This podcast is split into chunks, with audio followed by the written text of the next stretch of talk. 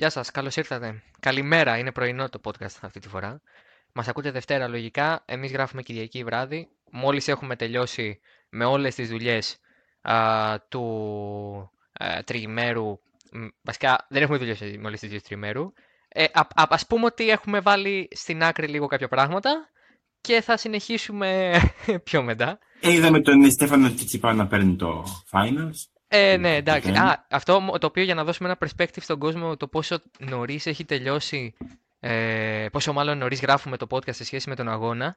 Ε, αυτό έγινε πριν από 10 λεπτά. Οπότε με το που τελείωσε αυτό συντονιστήκαμε και αρχίσαμε να γράφουμε. Οπότε λοιπόν είμαι ο Δημήτρης Μπίζας. Ο Δημήτρης Βούρδας είναι στο έτερο μικρόφωνο ε, και τον ακούσατε. Ακούσατε ήδη την άιδονο λιαλιά του. Και θα μιλήσουμε βασικά για ό,τι έγιναν από το 51ο γύρο και μετά, γιατί από πριν ε, ενδεχομένως σε πέντε μέρες δεν τα θυμόμαστε κιόλας. Ε, γίνανε πάρα πολλά πράγματα τα οποία έχουν όλα τη σημασία του γιατί είναι αλυσιδωτά. Γιατί αν δεν γίνει το ένα δεν γίνεται το άλλο. Θα συζητήσουμε εννοείται για τον ε, Φέτελ και τον Λεκλέρ και την ε, επαφή που πρακτικά ήταν η κορύφωση του δράματος της φετινής χρονιάς για τη Ferrari. Θα μιλήσουμε για τον Χάμιλτον, θα μιλήσουμε για τον Σάινθ. Αυτή τη στιγμή που γράφουμε ελπίζουμε να μην είμαστε πολύ έξω από τα γεγονότα και ο Σάινθ να έχει κρατήσει το βάθρο. Ε, οπότε φαντάζομαι ότι, α, όπως και να έχει, εμείς θα μιλήσουμε για τον πόσο καλό, πόσο καλό αγώνα έκανε ο Σάινθ έτσι κι αλλιώς. Αλλά μέχρι στιγμής, ναι, έχουμε ένα βάθρο που ούτε στα πιο τρελά σενάρια θα μπορούσαμε να προβλέψουμε.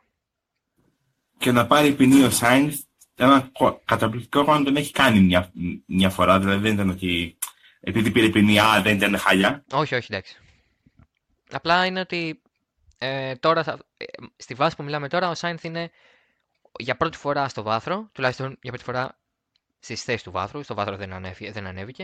Η McLaren γυρνάει στις, ε, ε, ας πούμε, αν θέλετε, επιτυχίες με αυτόν τον τρόπο μετά το 2014 και τον Grand Prix Αυστραλίας. Ε, και γενικά ήταν ένας αγώνας ο οποίος από όπου και να τον πιάσουμε έχουμε πάρα πολλά να πούμε. Νομίζω ότι ε, πρέπει να ξεκινήσουμε από το γεγονός ότι ο Max Verstappen σήμερα μας απέδειξε ότι είναι ο καλύτερος οδηγός Φόρμουλα 1 την τελευταία πενταετία. Δισκάς. Ε, δεν ξέρω αν το παραδείξεις νομίζω σήμερα έγινε η, η αλλαγή σκητάλη. Όταν προτείνει έναν οδηγό τρεις φορές έναν αγώνα. Mm-hmm. Ε, μία ή άλλη κάπως δύο φορές. Δύο φορές και τρεις, εντάξει. Ε, δύο φορές, ε, κάπως δηλαδή ε, θέτεις και ένα. Ε, ότι, ναι, ότι δηλαδή, ας πούμε, αν ο, αν ο Max Verstappen, δηλαδή εγώ θα σου πω το, το ανάποδο. Ο Βάλτερ Μπότα δεν έκανε ούτε μία σωστή κίνηση στη μάχη με τον Leclerc. Δηλαδή, εκεί συγκρίνω ότι δεν είναι απλά ότι έχω τον DRS και βουτάω στα φρένα. Θέλει και λίγο να το έχεις μέσα σου για να το κάνεις. Και όχι μόνο αυτό. Πέραν του αυτού, οι δύο ορτιγοί της Mercedes σήμερα κάνουν λάθη. Δική οι δύο. Πέρα πριν και, πριν την εγκατάλειψη του Μπότα που έχει γίνει τι έχει γίνει, και μετά από όλο αυτό. Δηλαδή ήταν ένας αγώνας ο οποίος η Mercedes έδειξε να, να σκέφτεται πιο πολύ το 2020 παρά το τι γίνεται στον αγώνα. Και από πλευράς στρατηγικής και από πλευράς ε, ε, διαχείρισης και από πλευράς ε, των, των, οδηγών και από, από, από οποιαδήποτε πλευρά να το δει. Δηλαδή δεν ξέρω αν θα κέρδιζε η Mercedes, αλλά το ότι βρέθηκαν και οι δύο πάλι εκτός βάθρου, ένας εγκατέλειψη, άλλος ήρθε έβδομος τελικά, εντάξει, σημαίνει κάτι. Όχι, γενικά ε, η εκτίμησή μου είναι ότι σήμερα η Mercedes ήταν σε πολύ κακό φεγγάρι. Και θεωρώ ότι ήταν και σε πολύ κακή κατάσταση ε, το, πρώτα, πρώτα, πρώτα το μονοθέσιο. Ε, γιατί δεν, δεν είχε πουθενά αριθμό μέχρι εκείνο το σημείο. Και ο Χάμιλτον, πέρα από τα κλασικά παράπονα που τον έχουμε συνηθίσει να τα κάνει, ε, είχε λόγους για να μην νιώθει καλά με το μονοθέσιο. Ήταν πολύ ασταθής ο ρυθμός του. Μπορεί να έχει ένα ένα stretch πέντε γύρων στους οποίους φαινόταν ότι έχει ανταγωνιστικό γυρολόγιο και ότι μπορεί να φτάσει στο Verstappen. Ξανά πέφτε πάλι, δηλαδή ήταν ένα απίστευτο ε, τρενάκι του τρόμου, να το πω έτσι, στο οποίο ο Χάμιλτον είχε μπει αθελά του ενδεχομένως διότι δεν μπορούσε να κάνει και κάτι. Η Mercedes είχε πει από την Παρασκευή ότι έχουμε θέμα εδώ και δεν θα τα πάμε τόσο καλά. Ε, και φάνηκε στις κατακτήρες και τελικά αποδείχθηκε στον αγώνα. Το ζήτημα είναι ότι ο Verstappen όμως απ' την άλλη παρά το ότι παραλίγο να έχει κάτι αντίστοιχο με πέρυσι με τον ε, Κούμπιτσα ε, και να χάσει την νίκη δηλαδή από κάποιον ο οποίος δεν είναι καν στη μάχη για αυτήν, ε, οδήγησε εξαιρετικά σήμερα. Οδήγησε εξαιρετικά. Και. Ναι, όχι, θα σου δίνα το λόγο τώρα. Όχι μόνο ότι εξαιρετικά, ότι ήταν, ήταν και. Αλλά αυτό. Δηλαδή τα λάθη που έκανε ήταν, δεν έφταιγε εκείνος. Ναι, βρέθηκε. Νομίζω ότι αρχικά η Red Bull ε, έχει κάνει σήμερα τρεις κινήσεις ρουά ματ, τις οποίες το να τις κάνει μια ομάδα σε έναν αγώνα ε, είναι είδηση τα τελευταία χρόνια, είναι η αλήθεια. Καταφέρνει και αντιδρά άμεσα στα, στις δύο προσπάθειες για undercut της Mercedes, η οποία καταλαβαίνει ότι ο μοναδικός τρόπος για να κερδίσει ο Hamilton αυτόν τον αγώνα είναι να το πάει στο undercut, ελπίζοντας ότι τα ελαστικά θα τον κρατήσουν σε ένα καλό επίπεδο μέχρι το τέλος του αγώνα ή μέχρι τέλος πάντων το τέλος του κάθε stint, για να το πω πιο σωστά. Και για μένα η κίνηση που είναι η, η Uber κίνηση, η πιο σωστή απόφαση που έχει πάρθει φέτος σε, σε στρατηγικό επίπεδο, είναι να βάλει τον Verstappen με το ρίσκο, με πολύ σημαντικό ρίσκο, και το καταφέρνει και το βγάζει και ο Verstappen ε, πραγματικά κάνει τη στρατηγική. Είναι αυτό που λέμε ότι η Red Bull ξέρει τι οδηγό έχει. Και μόνο αυτό. Η Red Bull καταλαβαίνει ότι ό,τι και να γίνει, ο Verstappen θα περάσει. Ό,τι και να γίνει. Δεν πάει να κάνει ο Χάμιλτον την κίνηση, ο Verstappen έχει, η Red Bull έχει την εμπιστοσύνη στην οδηγό της, ότι άμα του βάλει τα ελαστικά σε εκείνο το σημείο, θα το καταφέρει. Ναι, τον εμπιστεύεται, ξέρει ότι αυτό που... Ε, ξέρει ότι αυτό που μπορεί να κάνει ο Verstappen είναι ακριβώς αυτό που του ζητάει.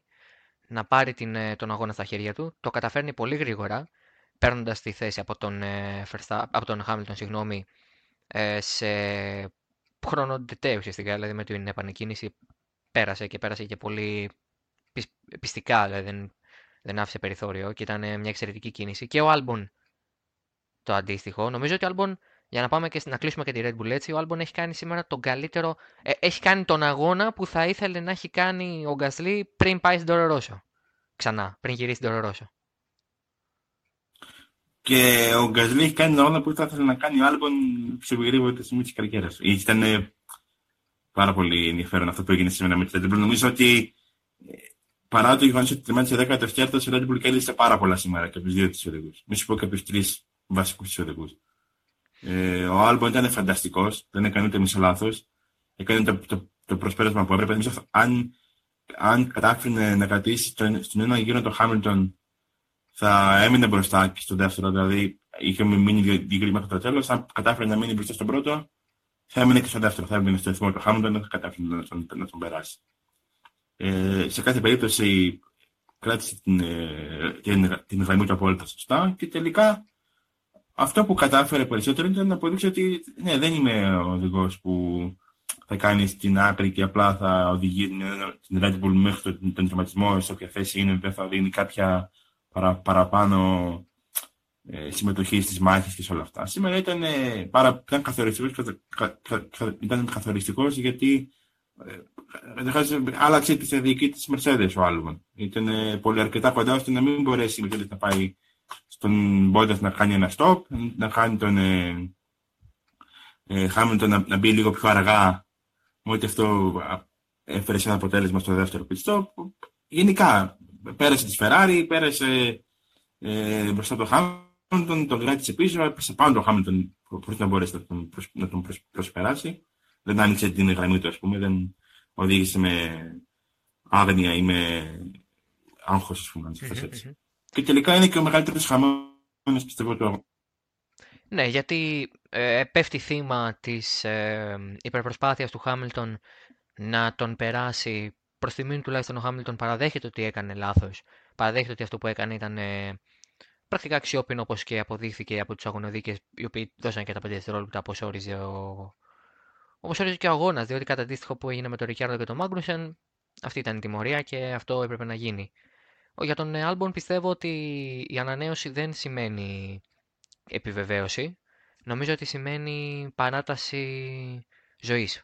Είναι ένας χρόνος, αν είναι ένας χρόνος, με τη Red Bull ποτέ δεν ξέρεις, στον οποίο ο Άλμπον θα πρέπει να αποδείξει ότι το συμβόλαιο το οποίο υπέγραψε μαζί με την ομάδα θα το τιμήσει και θα αξίζει που θα είναι σε αυτή την ομάδα και όχι στην Toro Rosso ή ακόμα και εκτός Formula 1. Δηλαδή, ο Άλμπον αρχίζει από τώρα να δείχνει την αξία του. Και αν κλείνει τόσο θετικά τη χρονιά, την πρώτη του χρονιά στη Φόρμουλα 1, με πολύ σταθερούς αγώνες και πρακτικά σήμερα με μια εμφάνιση που θα του, που θα του έδινε το πρώτο του βάθρο πανάξια, ε, νομίζω ότι η δεύτερη χρονιά θα πρέπει να είναι ιδιαίτερα ενδιαφέρουσα και αν μπορέσει να μπει δυναμικά στην επόμενη σεζόν θα είναι και πολύ θετικό για τη Red Bull γιατί όπως είπες και εσύ πολύ σωστά σήμερα η Red Bull είχε την ευκαιρία να κάνει πολλά πράγματα επειδή ο δεύτερος οδηγός της, εκ των πραγμάτων δεύτερος οδηγός της ήταν σε τέτοια θέση που και τον πρώτο οδηγό δεν απειλούσε αλλά την άλλη και τον βοηθούσε ε, σε περίπτωση που χρειαζόταν και βασικά στη στρατηγική που ήταν και το πιο σημαντικό κομμάτι του αγώνα, μέχρι τον 51ο γύρο. Εκεί λοιπόν ο Μπότας εγκαταλείπει. Και επειδή εκεί είναι το ζουμί όλο, όταν ο Φιλανδός ε, μας ε, αφήνει χρόνους, ενώ αγωνιστικά χρόνους, ε, δεν θέλω να ε, πω κάτι για τον Βάλτερ Μπότας, παρόλα αυτά αυτή είναι η πραγματικότητα. Ο Βάλτερ Μπότας ήταν έτσι κι αλλιώς λίγο φάντασμα μέσα στην πίστα. Με τον Λεκλέρ δεν έκανε σχεδόν τίποτα ουσιαστικό. Ε, Ενδεχομένως και ακριβώς επειδή έμεινε για πολλούς γύρους πίσω από τον ε, Μονεγάσκο να έφερε στο όριό του τον κινητήρα, ο οποίος τελικά παρέδωσε πνεύμα περίπου 10 γύρους, 8 μάλλον γύρους, αφού είχε ξεκινήσει μεταξύ τους μάχη. Οπότε εκεί είναι που μπαίνουμε στη φάση του safety car. Είπαμε λοιπόν για τη, για τη Verstappen ότι μπαίνει, ότι αναλύσαμε για τη Red Bull κτλ. Ο Hamilton δεν μπαίνει, ok, okay, εξηγήσαμε και αυτό. Η Ferrari λοιπόν πίσω έχει αρχίσει να ζυμώνεται κάτι. Δεν ξέρω αν το κατάλαβες σε εκείνο το σημείο. Είχε αρχίσει να ζυμώνεται μια ε, ανισορροπία ανάμεσα στους δύο οδηγούς. Από πιο πριν, αλλά στον 51ο γύρο φάνηκε ακόμη περισσότερο. Που μπαίνει ο ένας και δεν μπαίνει ο άλλος. Και όταν έχουμε μετά τη σύγκρουση, γιατί θα σε πάω εκεί. Ε, εννοείται θα σε πάω εκεί, η σύγκρουση. Όταν λοιπόν έχουμε τη σύγκρουση μετά στον 67, αν δεν κάνω λάθος, 66. Ε, νομίζω ότι είναι η, το, το πώς το, πω, το απάβγασμα μιας μάχης, το αποκορύφωμα μιας κόντρας, που ενώ ποτέ δεν έγινε ε, φανερή με τα λόγια, ήταν ξεκάθαρο ότι υπήρχε. Και πιστεύω ότι σε αυτό, και θέλω να μου πεις τη γνώμη σου, συνέβαλε αρκετά και η σημερινή ανισορροπία, όχι ότι ήταν η αιτία, ήταν η αφορμή. Ότι και οι δύο νιώθαν ότι είχαν διαφορετική αντιμετώπιση. Ο Φέτελ, απ' την άλλη, εννοείται ότι ήταν πάρα πολύ ενοχλημένος από το γεγονός ότι δεν είχε καθόλου ρυθμό στο πρώτο stint και στην προσπάθειά του να κερδίσει θέση και να περάσει, όταν έχασε τη θέση από τον Λεκλέρ, έχασε μάλλον και την ψυχραιμία του.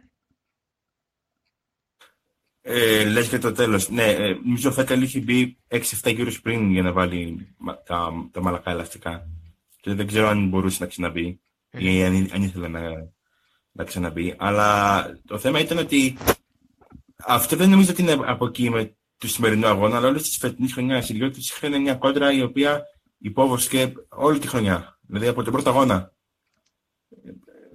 Με έβλεπες τους δύο τους να είναι. Σε...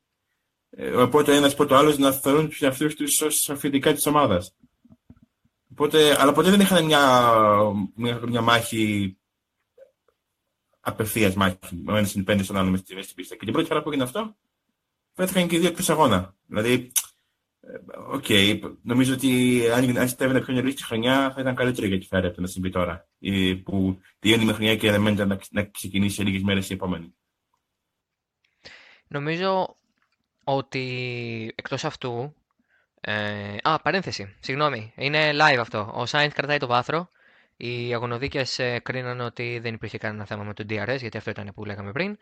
Οπότε ο Ισπανός κρατάει το βάθρο. Λοιπόν, αφού βγάλαμε αυτό τη μέση, το λέω διότι είπα πριν ότι δεν ξέρω τι θα γίνει στο μέλλον. Ε, και είναι καλό να το πούμε και στον αέρα. Λοιπόν, όσον αφορά τώρα τους Leclerc, Vettel ε, και το σημερινό. Πέρα από το ότι θα σχολιάσω την μάχη αυτή καθ' αυτή, εγώ θα σχολιάσω τη χρονιά συνολικά ως προς τον Vettel. Θα δηλαδή ε, Vettel για να το πω έτσι. Ε, Σπάθια Βέτελ ξεκινάει τη χρονιά ω ο πρωταθλητής, ω ο νούμερο οδηγός, ω ο άνθρωπος ο οποίος είναι στη Ferrari ήδη 5 χρόνια. Α, έχει 80 να πει στην πλάτη του με την ομάδα. Ξέρει, έχει κερδίσει με αυτήν, έχει χάσει με αυτήν. Έχει υπάρξει μια ε, ζήμωση ανάμεσά τους που η αλήθεια είναι ότι παίζει ρόλο στο πώς σε βλέπει η ομάδα και πώς βλέπεις εσύ τον εαυτό σου μέσα σε αυτήν. Ο Leclerc, απ' την άλλη, είναι ο rookie που μόλις μπαίνει στη δεύτερη χρονιά, Γρήγορος, ναι, ξέρει την ομάδα, ναι, αλλά απ' την άλλη εντάξει, αυτά είναι τα επιχειρήματα που έχουμε πει όλοι πολλές φορές. Αλλά η πραγματικότητα είναι ότι η πίστα τα ανετρέπει όλα.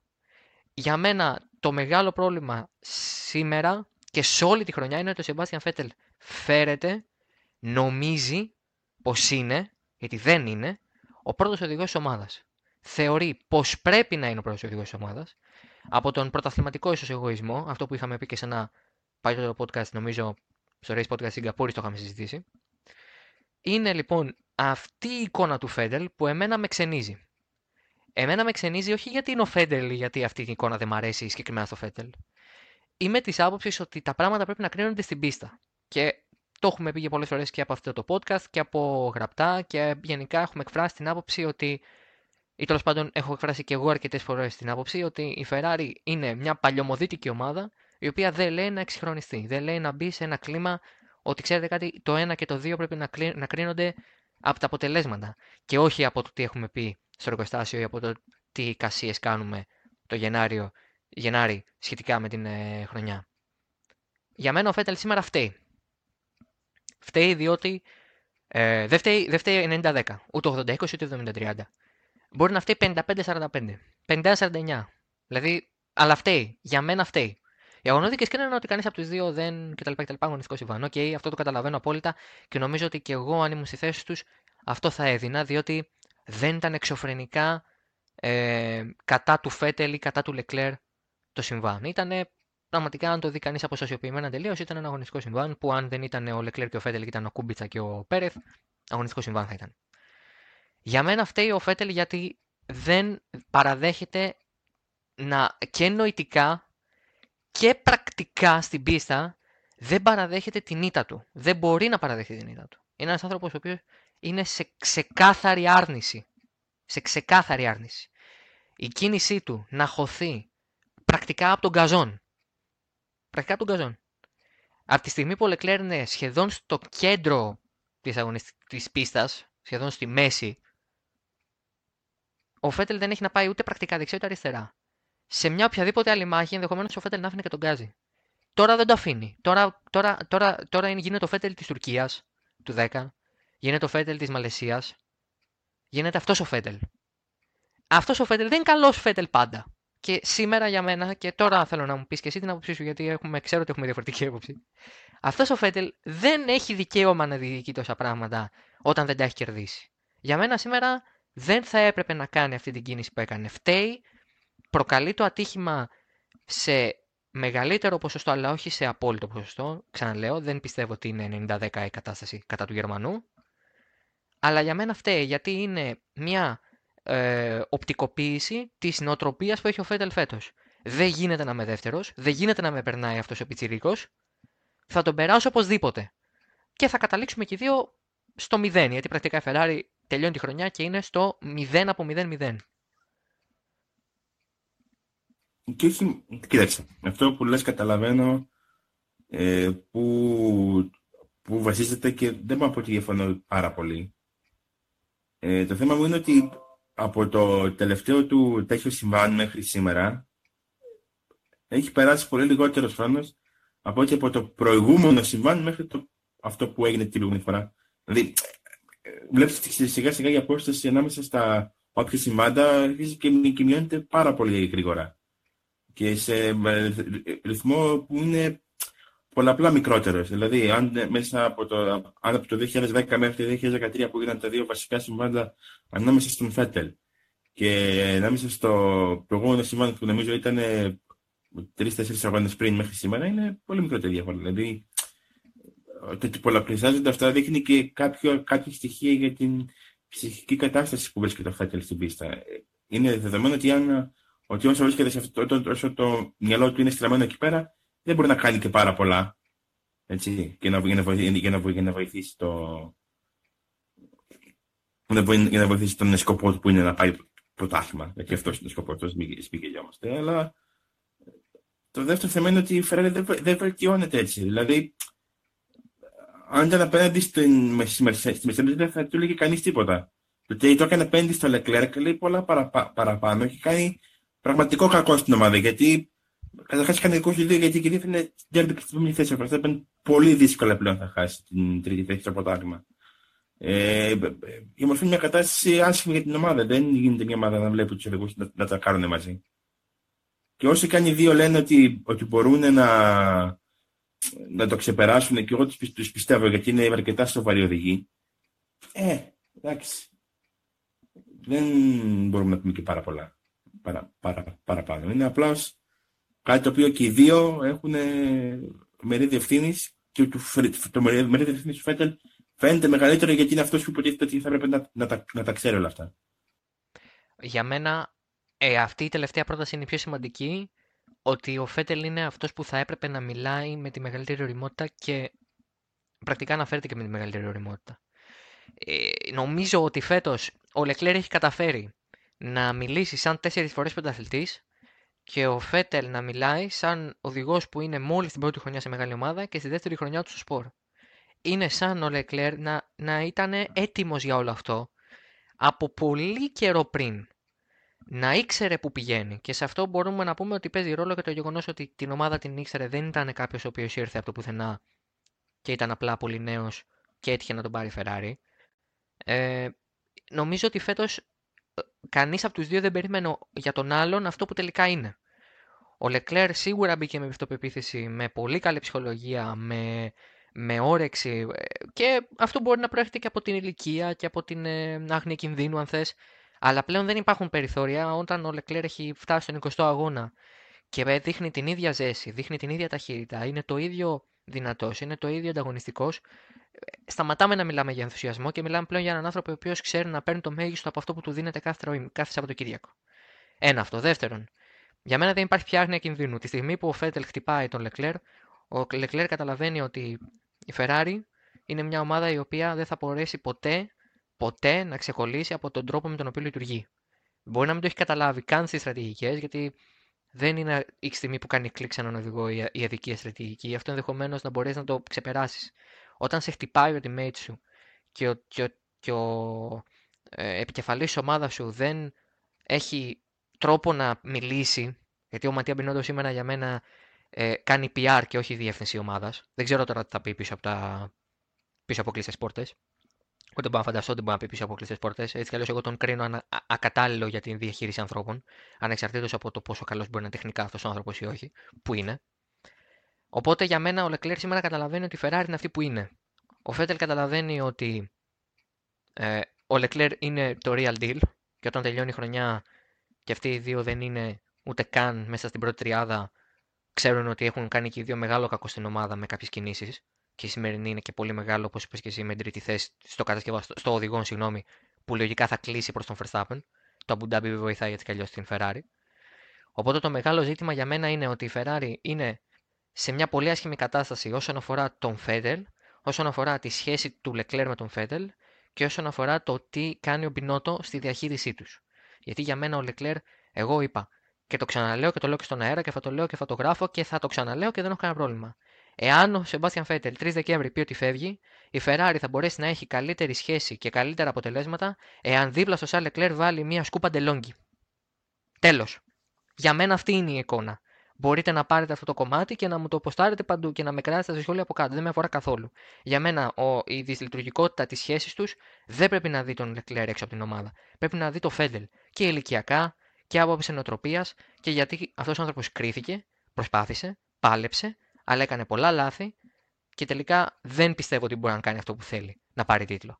Τώρα, εάν η Ferrari θα αποφασίσει να τους σπάσει το 21 είναι μια άλλη κουβέντα. Αν ο Φέτελ αποφασίσει να φύγει πριν το 21, αυτό είναι μια τρίτη κουβέντα.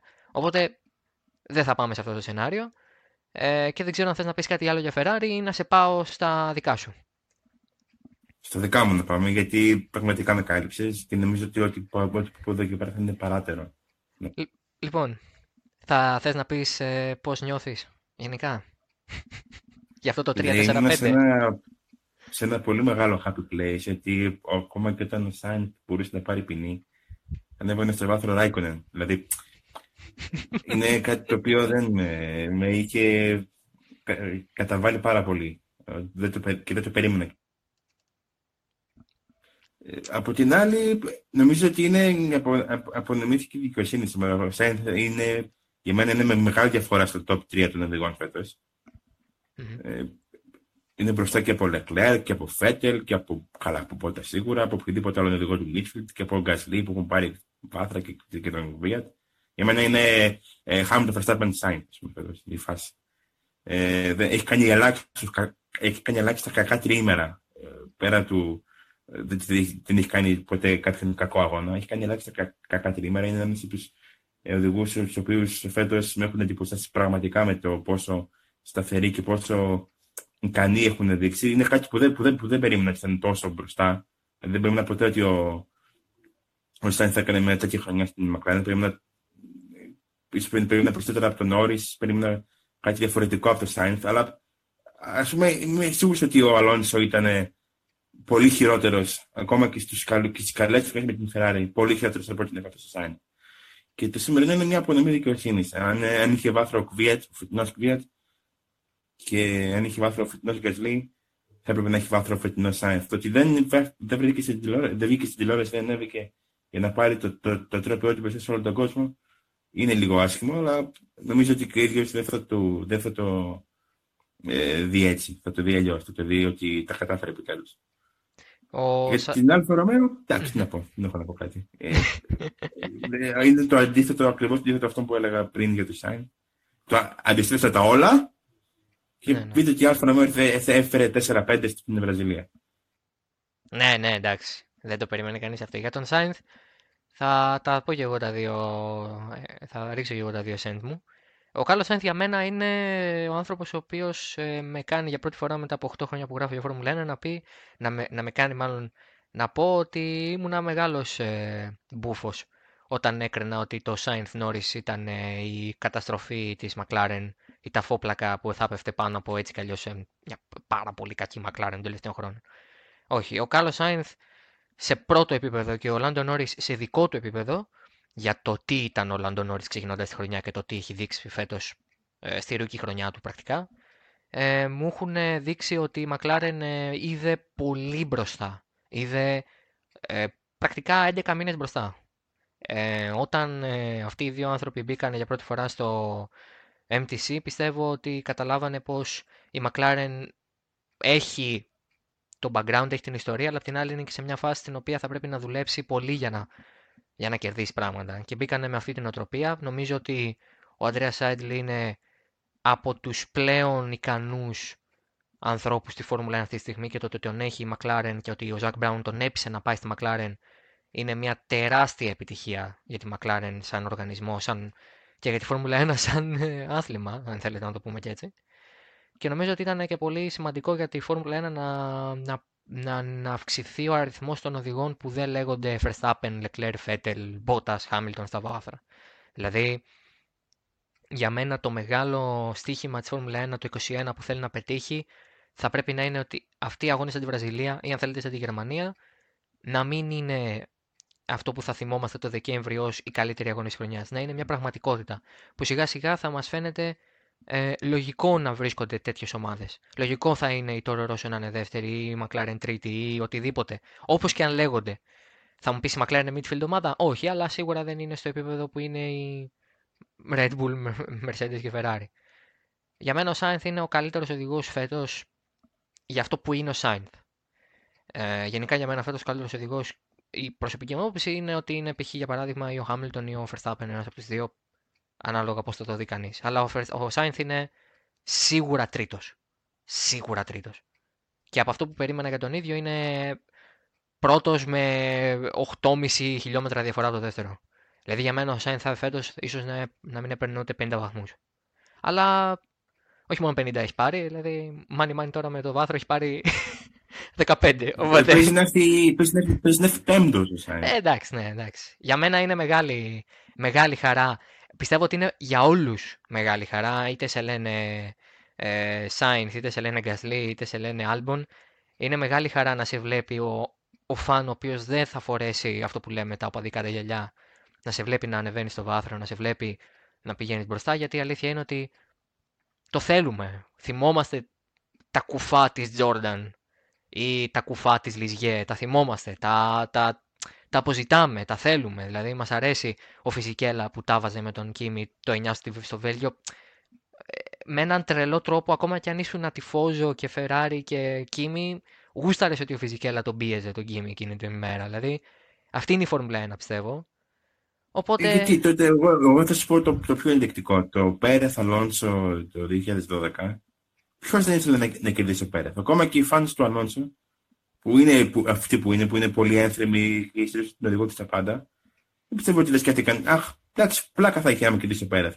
Και νομίζω ότι το, το σκέφτονται αυτό γιατί καταλαβαίνω ότι δεν, ότι δεν υπάρχει, αν θες, και το, δηλαδή, αν έρθεις δεύτερος, αλλά πρώτος είναι ο, ο Πέρεθ ή να, να έρθει δεύτερος στον Γκασλί και να κερδίσει τον Χάμιλτον, δεν δίνει κάποια ιδιαίτερη, να σου πω, δεν έχει κάποια ιδιαίτερη διαφορά mm-hmm. στο πώς θα, πώς θα βρεθεί ο οδηγός σου ή πώς θα ε, δείξει. Άλλο να, άλλο να, να, να, να περνούσε ξέρω εγώ, τον Χάμιλτον και να τερματίζει έτσι ο, με τον Verstappen, τον Φέτελ ή τον Leclerc και άλλο με τον. Ε, και άλλο με τον. σε κάποιες περιπτώσεις, άλλο με τον Γκασλί και με μια τώρα Ρώσο. Και πιστεύω πως γενικά η Φόρμουλα 1 είναι σε μια φάση πλέον που έχει πολύ καλούς αγώνες σε σχέση με αυτό που είχε στην αρχή. Μας δίνει ωραίους αγώνες. Η Βραζιλία για μένα θα έπρεπε να είναι ο τελικός σήμερα, θα έπρεπε έτσι να τελειώσει χρονιά. Τώρα θα πάμε στα Μπουντάμπι και ενδεχομένως δεν θα γίνει τίποτα. Κατά, κατά συνήθεια τα τελευταία χρόνια αυτό γίνεται και στο, στη Γιάς Μαρίνα. Είναι, είναι ωραία η Φόρμουλα 1.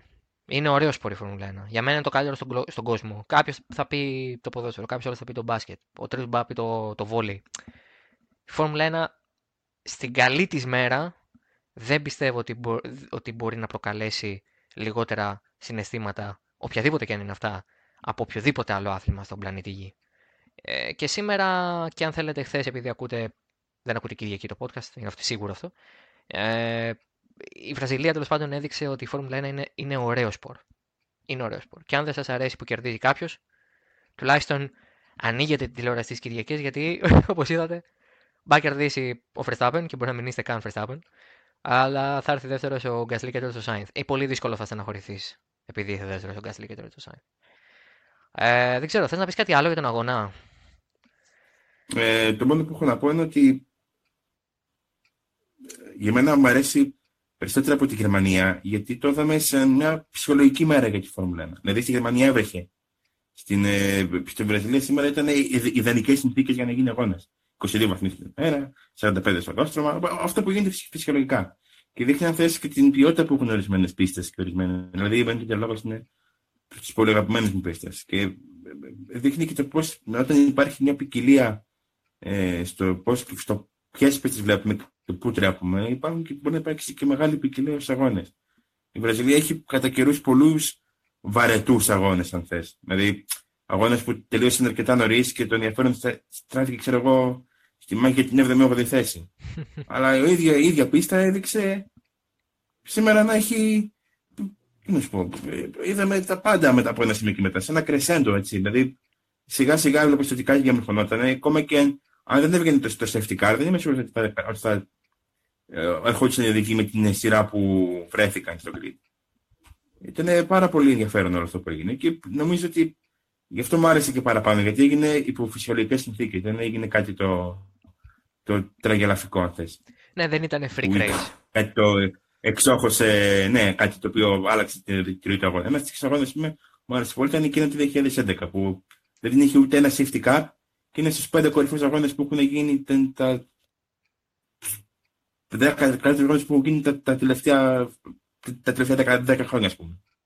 Ναι, είναι ότι ήταν πραγματικά ένας αγώνας που ε, απλά συνέβησαν πράγματα. Δεν έριξε κουβάδες, δεν ε, έγινε κάτι τρομερό στην εκκίνηση. Μπορεί να πει κανείς, ξαναλέω, ότι μέχρι το 51ο γύρο θα μιλάγαμε αυτή τη στιγμή για έναν αγώνα, αν μιλάγαμε κιόλας, αν συνεχίζονταν έτσι, στον οποίο ε, η στρατηγική έπαιξε τον πρώτο ρόλο, ε, σωστές αντιδράσεις από τη Red Bull, ο Verstappen έχει πολύ καλό ρυθμό, δηλαδή θα λέγαμε αυτά τα, τα, τα, πολύ τυπικά. Και ένα, ένα τσαφ, ένα, ένα τίποτα πρακτικά, δηλαδή μια πολύ αθώα εγκατάλειψη και σε σχετικά καλό σημείο τάφησε και ο Μπότας προς τιμήν του ε, και δημιούργησε όλο αυτό το χάος. Νομίζω ότι δεν Κοίτα, έχουμε... Το, το λάθος του Μπότας ήταν, ήταν ότι τάφησε στην αριστερή πλευρά. Ε, νομίζω ότι παρασύρθηκε επειδή είναι η Βρεσιλένη αριστερός πίστα και αυτό τα αφήνεις στην, στην εξωτερική για να, για να, μην, για να μην χρειαστεί να μπει κάτι στην πίστα Το Μπότα δεν παρασύρθηκε το αριστερά. Γιατί οι πιο πολλές πίστες είναι δεξιόστροφες. Ναι, και Οπότε μπερδεύτηκε. εκεί που το άφησε, μπερδεύτηκε νομίζω λίγο. Και ε, αν σκεφτόταν πιο ήρεμα, θα το άφηνε δεξιά κάπου να το βάλουν με την. Γιατί είναι, είναι και νηφόρα και δεν μπορείς να βάλεις με την έπιση εύκολα.